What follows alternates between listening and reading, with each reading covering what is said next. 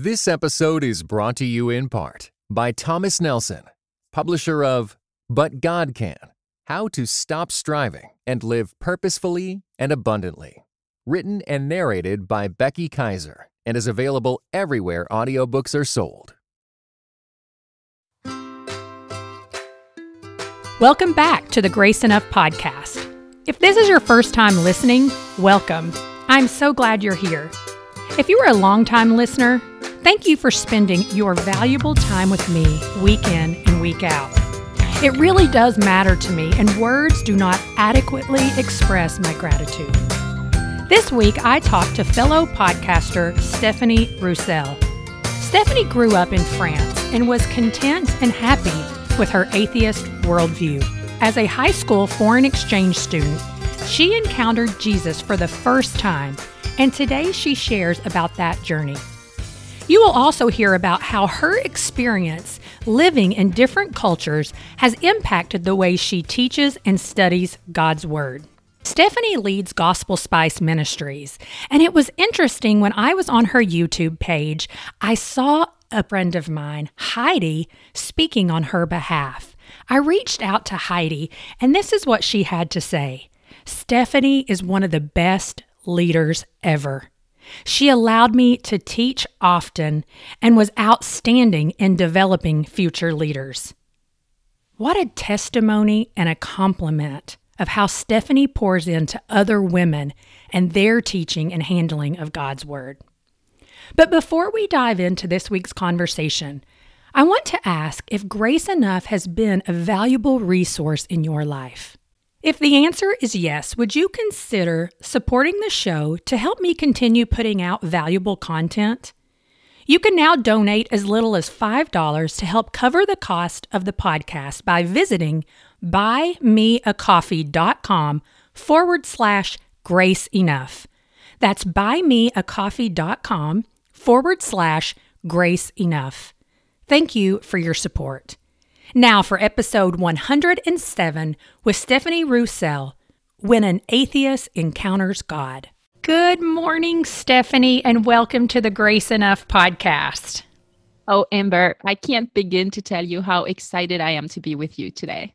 I know we've had such a great conversation before, and sometimes I think I should record those conversations, but then they probably wouldn't be near as intimate um, if we did that. So, Let's jump in. You go ahead, introduce yourself, your family to our listeners, and tell everybody a little bit about what you do.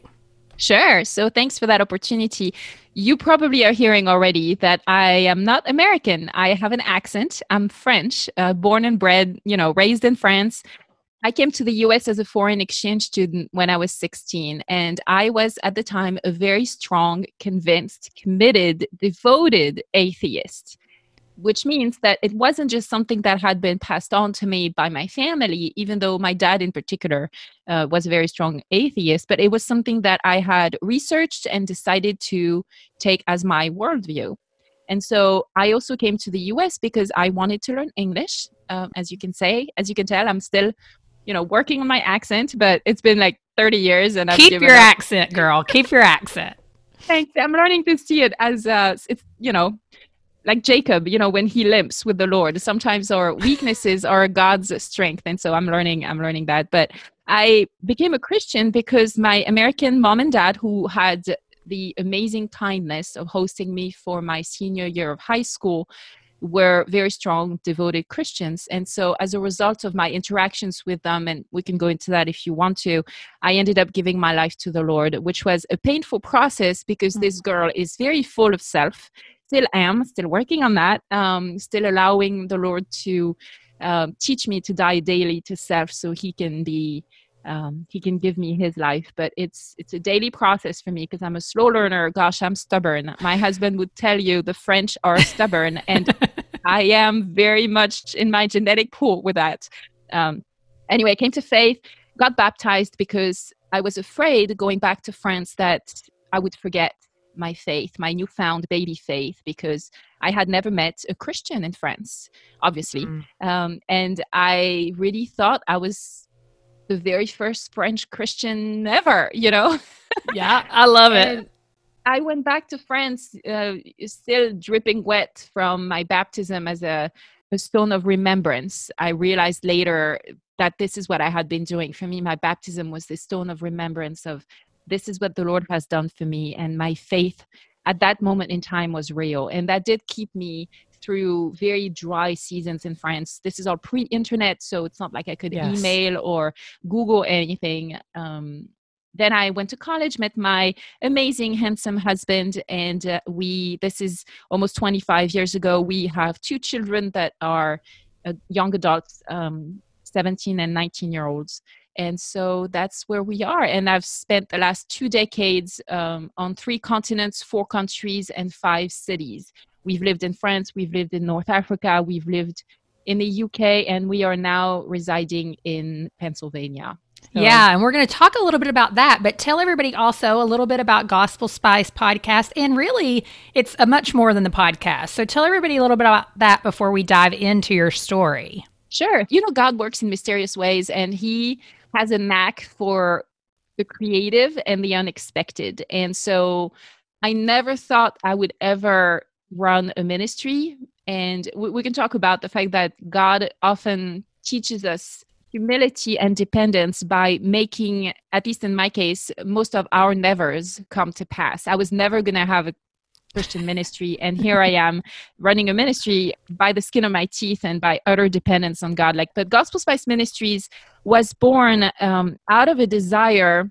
Truly, Amber, when we moved to the States about five years ago, the only experiences I had had in the States were with my American mom and dad and their very strong, solid Christian circle and that, that was it every time we'd come to the us for vacation or whatever because we stayed very much connected with them they were our spiritual parents and mentors we really dived deep into this little christian bubble hmm. in suburban america and it was wonderful and to yeah. the point that my husband and i called it narnia because it was so different from what we experienced in france or in africa or in england that it was our little bubble of Narnia. It felt like taking that plane was walking through the wardrobe and we would end up in this perfect land of Narnia wow. here in America. And so when we moved here five years ago, Amber, we kind of thought we were moving to Narnia.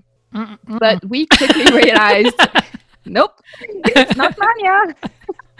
and uh, within two months of moving to the state, uh, we had the privilege of buying our house and also of me starting my job as the women's director for our local church here. And I realized very quickly, like, I really dove deep into the church here and what it was like to serve American women when I wasn't an American.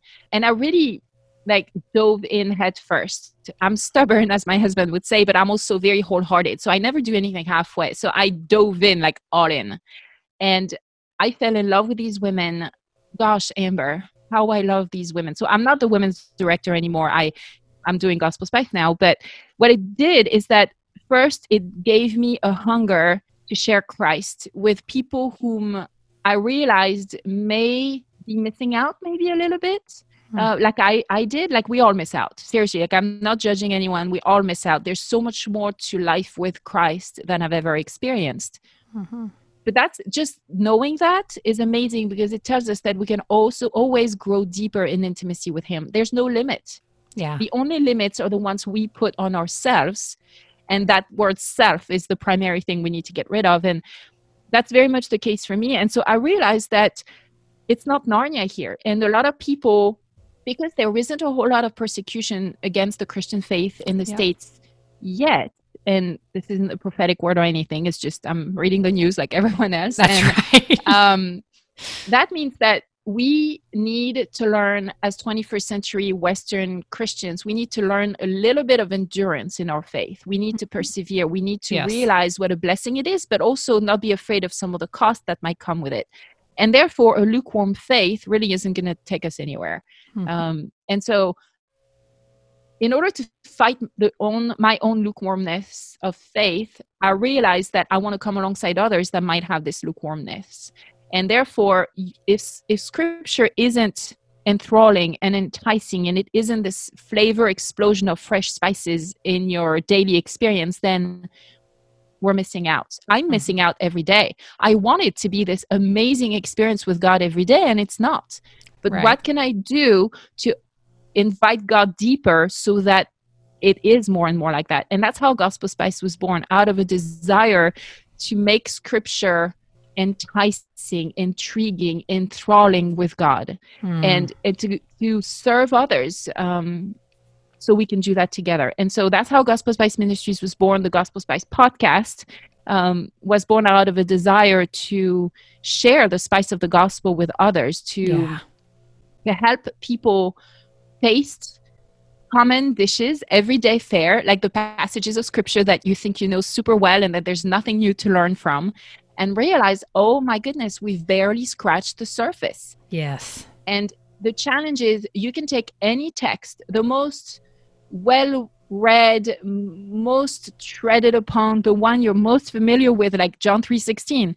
And I am convinced by the help of the Holy Spirit, we can discover fresh truth that are going to blow our minds about the goodness of God, about His beauty, His glory, His magnificence, His meekness, all of that. And so that's what we do. And then Gospel Spice Ministries, we um, we dream to partner at a deeper level with organizations that fight human trafficking because Yeah. we really believe that um, it's one thing to love the Lord your God with all of your strength and soul and mind, and that's what delighting in the gospel spices does. But then we also are to love our neighbor as ourselves. And for me, Right.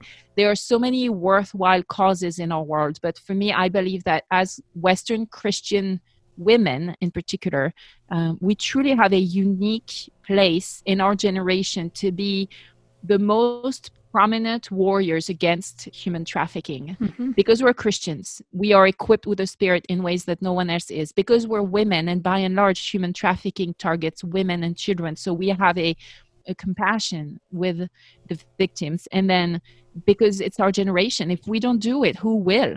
Yeah. Yeah. And so because of that, that's it. Still is a bit of a dream. I wish it was much more um, hands-on than it is, but that's one of my dreams for the for the months to come is to develop partnerships Well, and that's the thing. It's interesting to just think about the different spices, and we'll da- you know dive into that a little bit. But being the typical small town American that I am, I grew up in Kentucky, which is not really the South, but it kind of is the South where I grew up, and so yes, it was very much culturally Christian. Um, I didn't grow up in a strong Christian family, but that whole idea of Narnia, you would have still thought that was kind of Narnia because cultural Christianity was just very prevalent. Um, with that said, I don't remember when it was that I discovered or that someone taught me that, oh, the French, yes, they're one of the hardest nations, they're the hardest people to evangelize. And so your story speaks to that a little bit. And so take us back to your childhood. What was life like in France? What was it like growing up in an atheist family? And, you know, just to lay that foundation a little bit for our listeners. Sure. So I'm glad to hear you grew up in Narnia. this is nice. it was not Narnia, but you would have mm-hmm. thought it was, I think. yeah. And actually, you know, apart from the Christian spiritual perspective, I think I could say many people could have jumped into my childhood and thought it was a form of Narnia.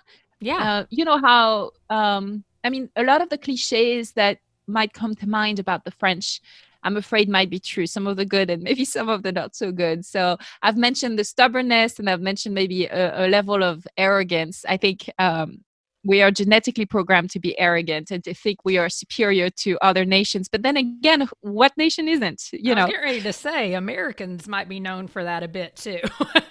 which might be why the relationship with the French and the Americans is a bit tumultuous because we both believe the same thing. And you know, God God loves a humble heart, and I Mhm. believe that He teaches us His own meekness and humility uh, when we let Him. And I've I've learned to truly look at my own arrogance with a sense of humor because Yeah.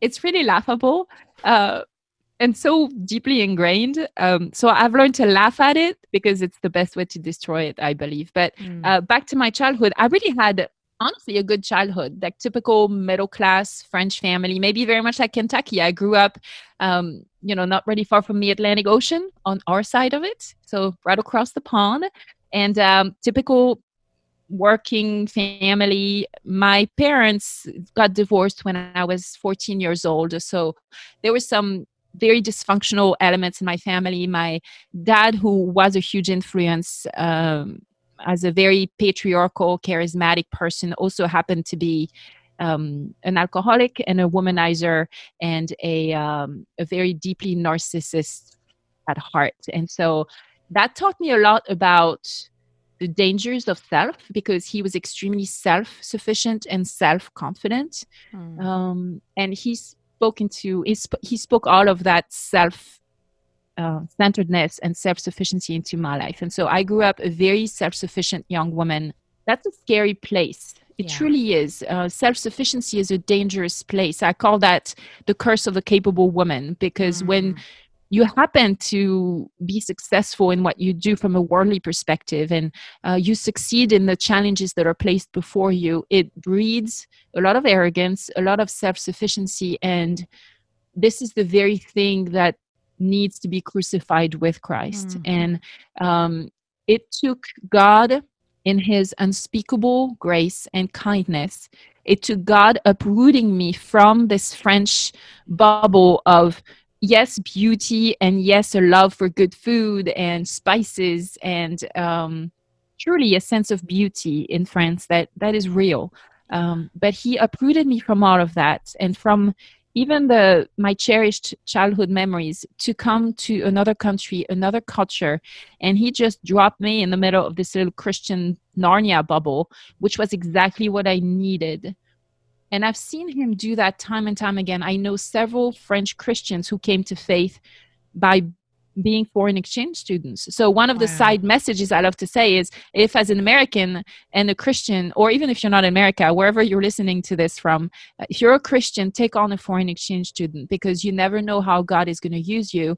Doesn't mean they're going to come to faith. Don't necessarily expect that, but expect God to use you through mm-hmm. um, your words and your actions uh, with your foreign exchange students. So I warmly encourage that. But God Amber, God will go to any length to rescue us because if the Son of God was willing to consider equality with God not something to be grasped, but he humbled himself to come down, become a human, all the way to death on a cross. If he did that, don't you think he's going to go to the ends of the earth to reach you?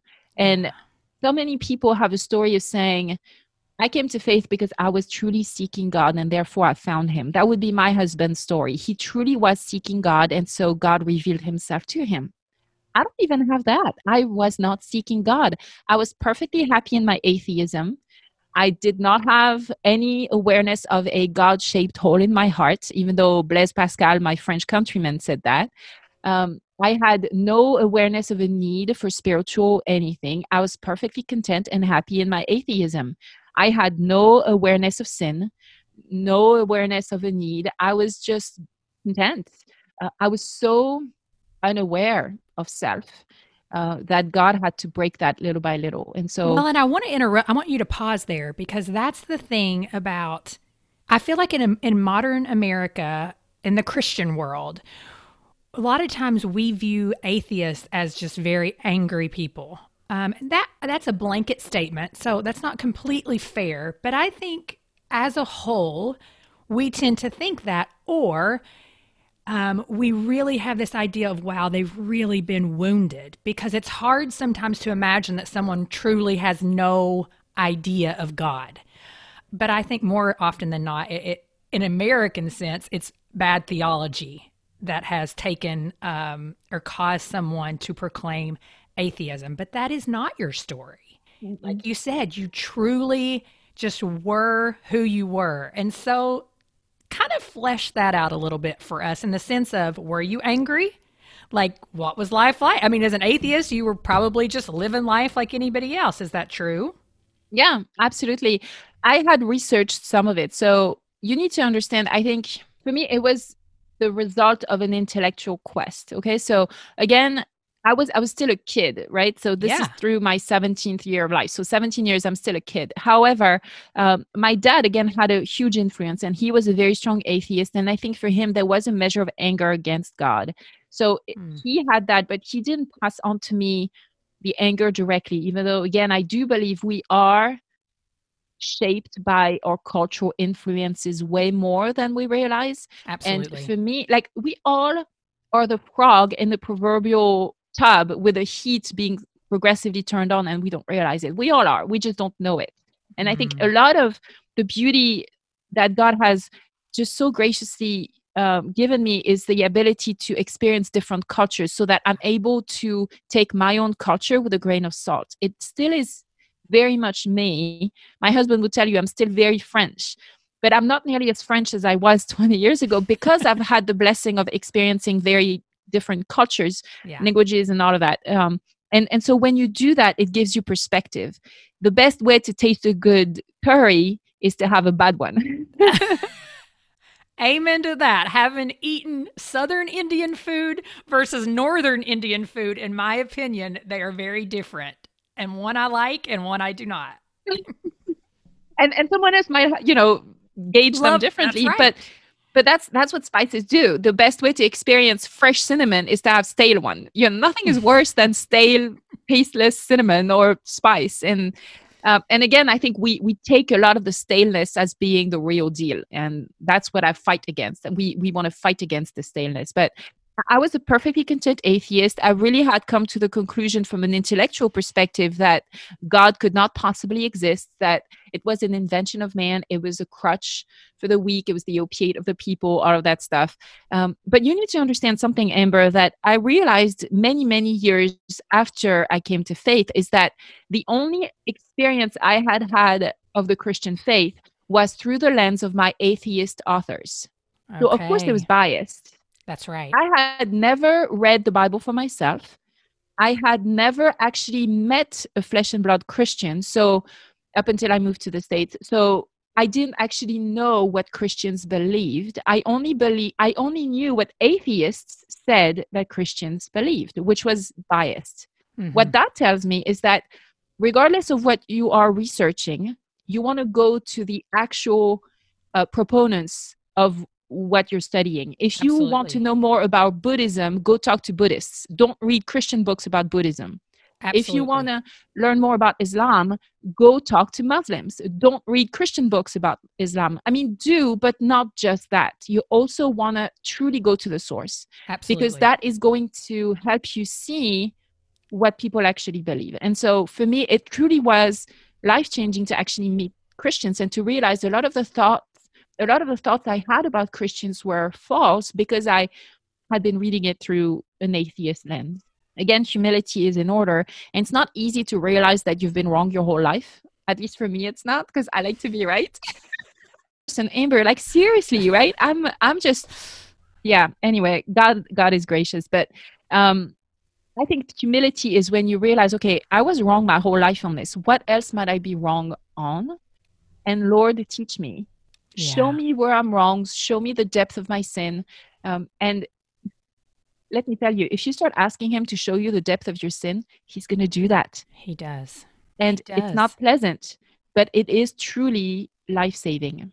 Yes. I I mean, it is. That's where the reconciliation with God, our Father, truly happens um, when we really surrender and ask for that. But you come to the States, you are with a Christian family who is actually engaging the word. They're not just culturally Christian. What led you to finally say, okay, God, I'm going to give you a chance? hmm Desperation, I think, i- if I had Oh. to summarize it, um, this it was an entire year. So I was with this Christian family for a year, and God, oh Amber, God, God just blows my mind. He's amazing. Uh, in this particular instance, he placed me in a Christian family that just so happened to be composed of the two adults that could most influence me because the dad was very still is obviously uh, very smart very intellectual and so he and i would have intellectual conversations where he could meet me toe to toe Yes. and you know he didn't place me in a very in a culturally Christian family, like you said, but with people who had a reasoned faith. And that's really what I needed. So he would meet me toe to toe to toe theologically, philosophically, and that was a first for me. To meet a christian who hadn't checked his brains at the door was i, I didn't realize that was impossible. Um, and then his wife um, my american mom she came from a difficult background that was very similar to mine. And so she could relate to me more on a compassion and an experiential side of things mm-hmm. and she was very loving and so she loved me with her actions and her words and he loved me by going toe to toe theologically. Yes.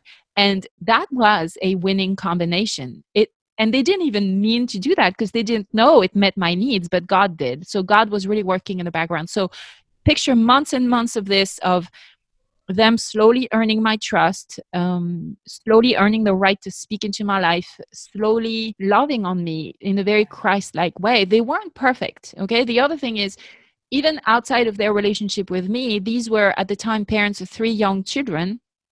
And so they were living life, and I got to be a witness of it. And their life was mm. not perfect. They weren't perfect, but they were loving to each other. And most astonishingly to me, they were very forgiving to one another. When the kids needed discipline, they would discipline them. When the parents, they would fight in front of me and bicker like couples do, mm-hmm. but then they would also reconcile.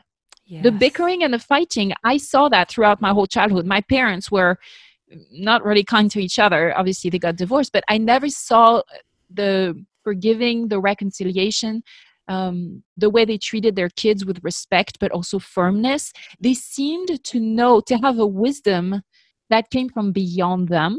Hmm. and that was beyond worldliness or common sense. It was just different. It was a different flavor. I it was something i had never tasted. I couldn't name i couldn't pinpoint but it was intriguing and they didn't even know that this was happening to me. You know they just didn't realize that they were allowing me maybe to smell a dish and a spice that i couldn't quite taste. I wasn't there yet but i was smelling it and it was very intriguing. I did not know what that smell was but i was curious. And so little by little they earned the right to describe that spice to me to tell me its flavors to tell me its taste but i still hadn't tasted it. And I'm a chocoholic. I love chocolate. And I say, if you've never tasted chocolate, good chocolate, I can describe it to you for hours on end. The smell, the texture, the flavors, but at some point you're going to have to take a bite. Otherwise, you will never understand chocolate. It's truth. And I quickly came to that realization that God is that way. God is like good chocolate you're going to have to decide whether you're taking a bite and you're tasting for yourself or whether you're just staying on the sidelines and you're mm-hmm. learning uh, from the pages of a book or from other people all the flavors and textures but you're not actually taking a bite yes. and so that's a problem because i also had come to realize that if you take a bite well first you're going to become addicted there's no going back um, and second once you've i mean there is no going back because if you reject the chocolate after you've tasted it then that's a very important decision. And so mm-hmm. i was very much afraid to surrender to god because again i'm an all or nothing kind of gal and so i knew if i chose to follow christ it was it, it wasn't a half-hearted measure. This wasn't like you know a new piece of jewelry or a new dress i was buying. This was like a lifelong commitment. And it was terrifying to me because i'm I was so, I still am, unfortunately, very self sufficient that I thought I was doing pretty good for myself. And who knows if God is trustworthy? Because you see, Amber, there's theologically a big difference between understanding his sovereignty and understanding his goodness. These are two different Absolutely. things. His sovereignty, I pretty quickly got because, okay, for me, it all hinged on the resurrection. A very typical you know atheist argument. A lot of atheists come to faith. I mean it's the linchpin of the faith is the resurrection. Paul tells us right? If christ didn't raise from the dead then we are to be pitied more than anyone. Mm-hmm. but i quickly came to the realization from an intellectual perspective amber that the resurrection is a historical fact. Mm-hmm. um, and so i have a problem because intellectual integrity requires to do something with that kind of information. You can't just ignore it, put it under the rug. I mean, you can, but I couldn't. I just, it wasn't me. Um, I could only embrace it or reject it. These were Mm. my options. I was too terrified to embrace it, but I also knew it was true. So you can't really reject something that you know is true at that point. That's right. But it's purely intellectual. There's no surrender. So some people would say all you need to do to be a Christian is to have this intellectual assent to the resurrection. That's not true Mhm. because I acquired intellectual assent to the resurrection way before I gave my life to Christ. Mm. Uh, I mean, Satan knows that Jesus resurrected. That doesn't make him a believer. That's exactly right. So that was my problem. And it was probably the most uncomfortable position in my life. It really felt like going to bed on a um, on nails, you know, on a rug of nails because I was restless. I couldn't find peace, but I I was too terrified because I did not believe in God's trustworthiness or His goodness. I was told about it. My American mom and dad would tell me, but I can I really trust them with that? And so I have the most pathetic conversion story. I think um, C.S. Lewis says that when he came to faith, he was the most reluctant convert in all of England. And I kind of like to say I was the most reluctant convert in all of France, even though I was in the States. And I told God, okay, God, I'm convinced of your sovereignty. I'm convinced that you are God and that Christ is the Son of God and he's fully God and fully man and that he died and rose again. That's all intellectual. The step is for me to embrace it for me personally, but I'm not ready to do that because I don't know that I can trust you. Hmm. So what I'm going to do is that I'm going to take a bite of that chocolate for one week. I'm going to choose to stop fighting you for an entire week, seven days. You've got seven days for me to taste the chocolate, see if I like it. But if I don't, I'm going to spit it out. Can you hear the arrogance of that? Yes, but I think we practice that a lot more often than we care to admit. And so, in my arrogance and my 17 year old self sufficiency, God accepted that. I mean, the, the meekness, the humility of God to stoop down to the arrogance of this 17 year old. And Amber, I can't begin to describe to you the physical weight that lifted off of my shoulders that moment because for the first time I had the freedom to stop fighting from an intellectual perspective what I had known to be true. Oh, It yeah. felt like the most tremendous Sabbath rest. And at the time, I didn't know those words. I've learned a lot of Christianese that I've, I also need to unlearn. but just that rest of this peace and this peace, I, I have no other words for it, of like, I don't have to fight this. Like, I'm taking a week of vacation from myself because I don't have to pit myself against God anymore for a week Yes. best week ever. Uh, like truly being able to embrace what I had known to be true, to be able to dig into scripture um, without having to fight it, without trying to have to re- find a rebuttal for everything I was reading, but instead to be able to say, Yes, that's what I believe. That's what I'm choosing to believe. And it would feed my soul. I was so famished. I had been looking at this banquet and smelling all of those Hmm. spices and all of a sudden i'm I, i'm allowed to gorge myself on them and so it feels good it really feels amazing and then about five years later or so i'm telling this story to a friend and she asks the obvious question which is so what happened at the end of the week and i looked at her and i went oh my goodness the week is up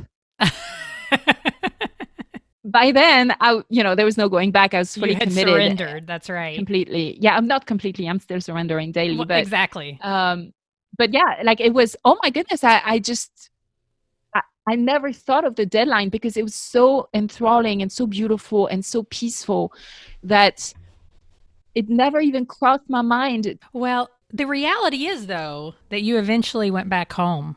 And there were some lonely times Mhm. because any new believer, even if you are living in the States, you know, it takes some effort to really seek out some mentorship, some discipleship. That doesn't always fall in your lap. Sometimes it does, but a lot of times it doesn't. So I can't imagine what it was like going back to a place where you didn't know anyone who is a believer. And so share a little bit about, you know, that next 5 to 10 years. Once you're back in France, a lot happens. Yes. So it took me about two years to find other Christians. So again, this is all pre-internet, right? So it's not as easy as it might be today. Right. Uh, I couldn't Google anything. I there were no websites to, you know, and I I was in a small town, then I moved to Paris, and so for college, and so eventually I found a very tiny little Christian church that was composed of primarily elderly people, uh, but strong believers. And there happened to be one family in that church who reminded me a lot of my American family because it was a young couple with three young kids. And so they took me under their wing and they were very different from my American mom and dad, but they introduced me to a concept that was revolutionary to me and it was called weekly Bible study. Mm-hmm. yep. um, again, revolutionary to me too. And it was right? years after becoming a Christian before I began doing that. Oh, wow. I want to hear that. Maybe you will. okay. Uh, and so anyway, so did that, and then at the same time, um, it was very. It, it was not a good season. The the first few years, honestly, a lot of sin, a lot of falling back into my self-seeking ways. Um, so I'm not proud of that season, but what I do know is that it taught me grace because God. You see, there's a lot of people when they come to faith it looks like after they've come to faith, they never sin again. And they have this perfect life. And that's not, not my story. I kind of wish it was, but it really isn't. There's definitely a lot less sin in my life today than there was 25 years ago. But in 25 years, I'll tell you that there, hopefully, you know, that hopefully we've made progress in the right direction.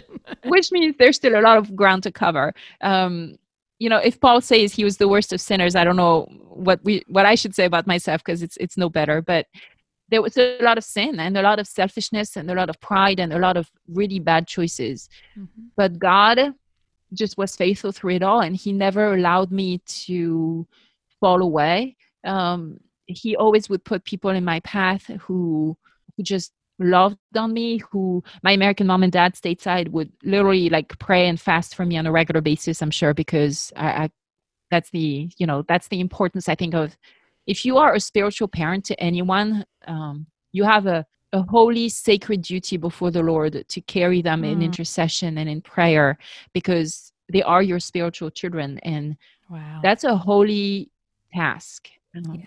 And it's something as, as Christians we need to take very seriously. There's a sacredness to that trust mm. of raising someone in the faith that is understated and undervalued um, and absolutely key. So having serious, strong, solid, gracious mentors is key.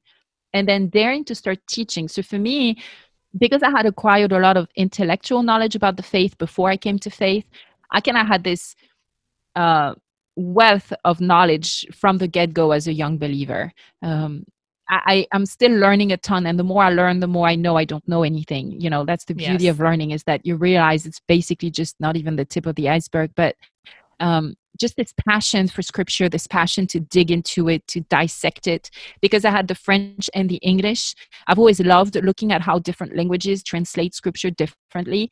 Uh, I don't speak Greek, I don't speak Hebrew, but I have French and English, and so and I'm able to look up, you know, Greek and Hebrew word roots, even though I don't speak it. And so to be able to see how the nuances of the French language translate differently than the nuances in the English, and yeah. to I, I just love dissecting that. And so God, in His kindness, uh, allowed me to start teaching Scripture pretty quickly. And so um, so that's where that's where i was for a long time is discovering this passion to teach um, and not to put myself on a pedestal above others as the teacher right. but to more like someone who is starving and has found a feast and is inviting others to share in the feast. It's, yeah. it's more that hungry attitude of like, I'm starving, I found this, let me tell you about it. Well, um, and God has specifically designed some people to be teachers. And mm-hmm. whether or not that is that you're out teaching God's word or teaching something else, I mean, some of us have that in us where our souls, our spirits, our brains truly come alive in the teaching role. And I can see that in you. I'm that way as well. And I have a lot of dear friends who are that way, that it's just really what our soul longs to do. And so we cannot deny that. I don't necessarily, I think it can become prideful, but um, it's okay to say, you know, this is amazing that God has allowed me to do this. And so eventually, you and your husband are married. How do you all end up in North Africa? Uh, that's my husband's uh, origins, and so okay. we ended up.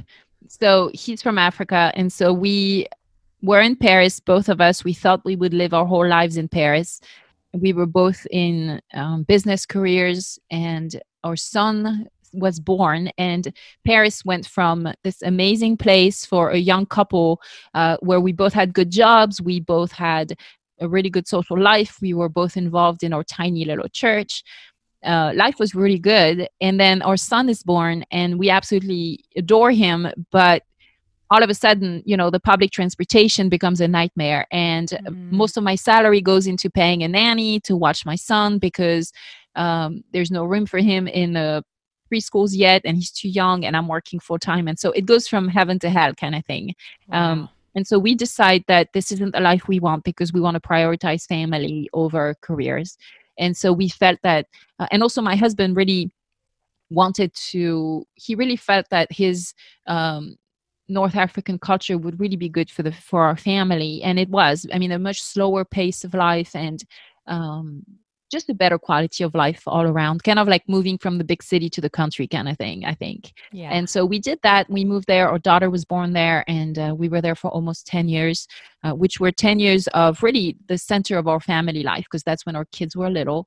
So we have amazing family memories um, God, in His goodness, graced us with a house in a tiny little village right across the beach. And so, literally, every day after work and school, we would come home and go to the beach for 10 minutes 15 minutes come home with sand between our toes almost every day um, which is a huge blessing. But it's something that was just very readily accessible there so we enjoyed that.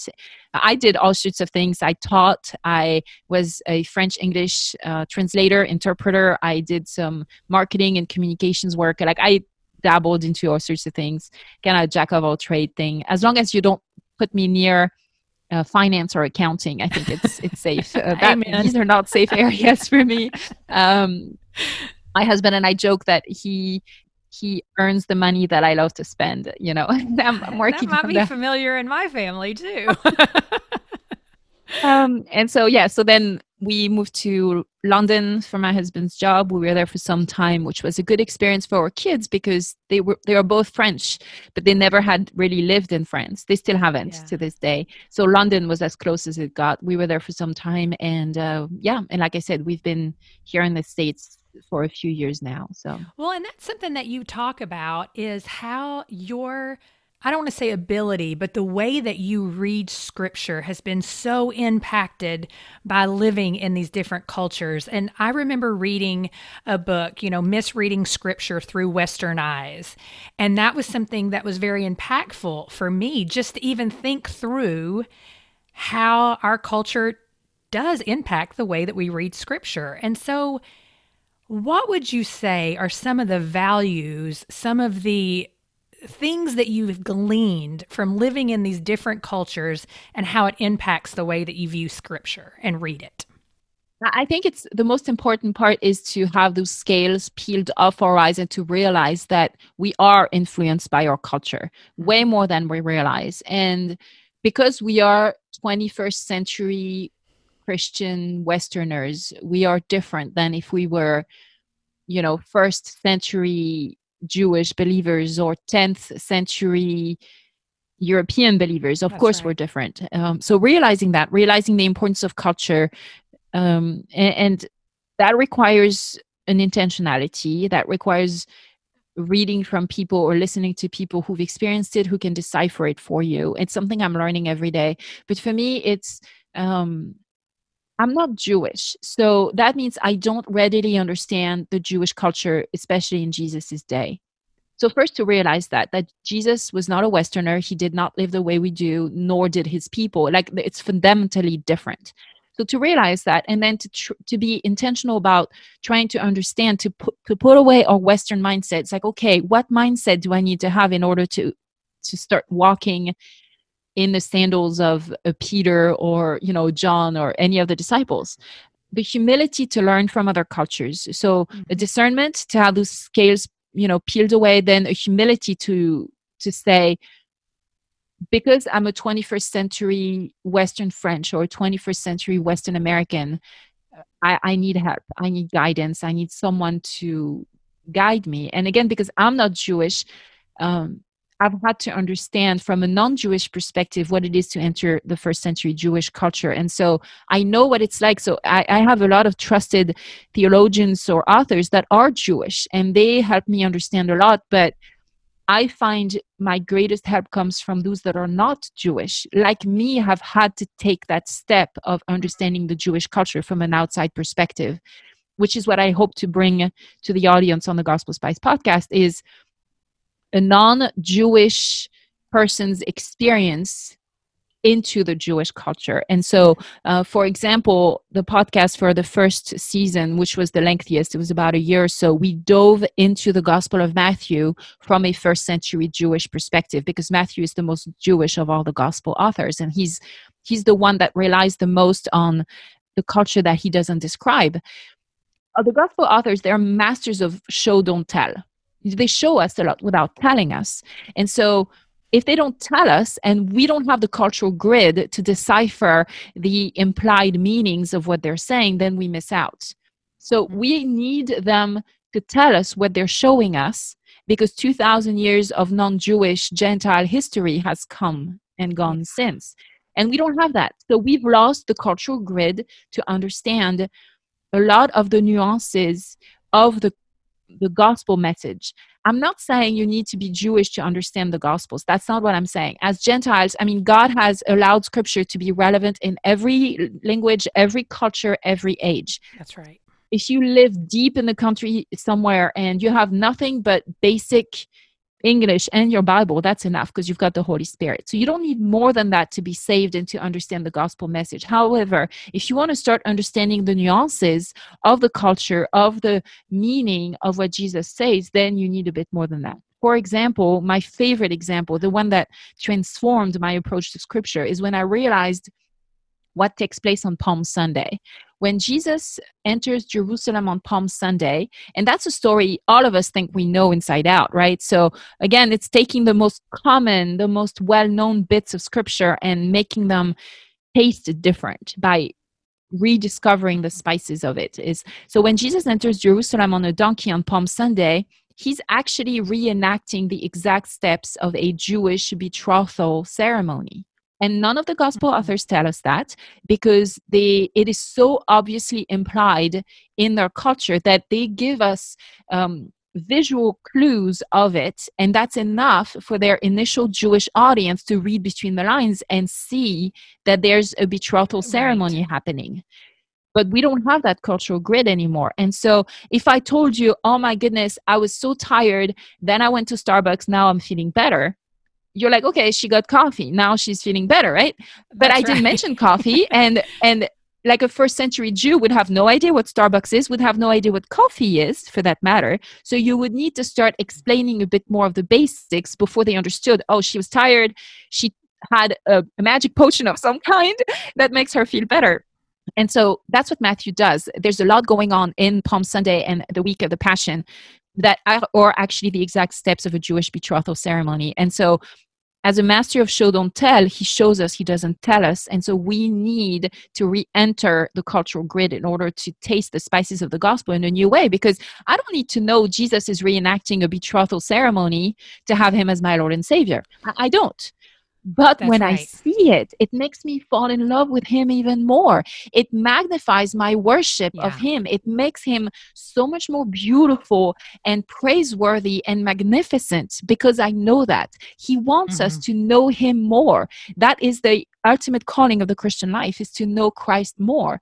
I am going to pause you there because I'll never forget a sermon I listened to, and I cannot even remember the specific pastor right now, but he talks about reading God's word and how it's actually meant to be read over and over and over again throughout a lifetime because there's so many layers to it that every time you go back over it, you're picking up something new. And that is the beauty of God's word because you can read it when you first become a believer, and the Spirit of God is going to work in you and transform you in some way. And then people like us, 20 years into our relationship, we can read it. And I will never forget when another pastor taught me for the first time the elements of Passover. For the first time, the bitter herbs and all of that, like, Oh my goodness, it's so much more than sitting down and drinking of the cup and, you know, eating of the bread. And it was just like, even right now, I have chills all over me because it came alive in a different way. And that's the same thing that you're talking about in this Palm Sunday. So go ahead. It, it's just incredible. Oh, absolutely. And Passover comes at the end of, yes. you know, this Palm Sunday week, you know, Sunday and then Thursday yes. night. So it's exactly what you're saying. Just understanding Passover. I would warmly recommend if you're able as a Christian believer to go to a Jewish Seder before mm-hmm. like a Passover meal it's mind blowing. You know, when you go to a, if you can find a messianic Jewish congregation and you can do a Passover meal with them around Easter or whenever, it just is like the four cups, you know, and and yes. all of those elements are mind blowing, and that's what because it blows my mind i'm thinking maybe it's going to bless someone else. And so that's what i want to do is is to share the little nuggets you know you and i as teachers. That's that's what we do. We we dig deep for nuggets and then when we find them we want to share them. That's right. Not to make ourselves look good god forbid that sounds gross but to make him look good. That's absolutely right to glorify oh. the ah. lord and to and to be an aid in someone else's walk in glorifying god. Absolutely that's actually our ministry motto god's glory our delight. That's what yes. we want. And i want i'd love to tell you amber that i always delight in the glory of god yeah, right. I wish, yeah. but I want to. Right. So it's again that prayer of weakness. Lord, I might not be willing to delight in your glory right now, but I'm willing to be made willing. Make That's me right. want, make me desire to delight in your glory more than anything. And again, this is the kind of prayer he loves to answer. And it That's requires right. death to self, and it's not comfortable, but it's worth it. It truly it is. is. Well, Steph, as we close out here, will you tell everybody how can they connect with you? I know through Gospel Spice podcast. I am sure that is on all listening platforms. So you just go and search Gospel Spice podcast and you can find it. But if someone wants to connect with you directly, where can they find you? Sure. So gospelspice.com, you will find much more than the podcast. We offer in-depth Bible studies a couple of times a year that we limit for a very small group, about 100 people or so. And every time we just kind of run out of spots real fast. But a couple of times a year, we're going to open registration for that. We go deeper than the podcast, and you can very easily find me, contact me. Um, there's just um, we, would love to serve you. We have many different opportunities. Just go to gospelspice.com and you'll find all of that. You'll find me on social media. We have a prayer team. Um, you can leave prayer requests. It, it, there's no greater privilege than to pray alongside you and to love on you. That's what we do as the body of Christ. And I want to learn from you too. So I can't say enough good things about your podcast, Amber. And um, to be able to learn from one another is a huge blessing. So we are all students as we are That's teachers. right. Well, thank you so much for sharing your story and for being a fellow sister in Christ. Amen, sister. Thank you, Amber, for all you do. You are such a bright light, and uh, many of us are learning many things about the beauty of our Lord by sitting at your feet. And I'm grateful, Amber. Thank you. Stephanie is an example of the way God's grace is enough. His grace to not only save Stephanie from her self sufficiency, but to equip her to teach others to delight in Him through fresh encounters with His Word. To help me continue to provide grace enough stories like Stephanie's, you can make a donation at buymeacoffee.com forward slash grace enough. That's buymeacoffee.com forward slash grace enough. And don't worry, your donation won't really go to buy me a coffee, but we'll go back into the podcast so we can continue making excellent content. Thank you for listening to the Grace Enough podcast. Tune in next time.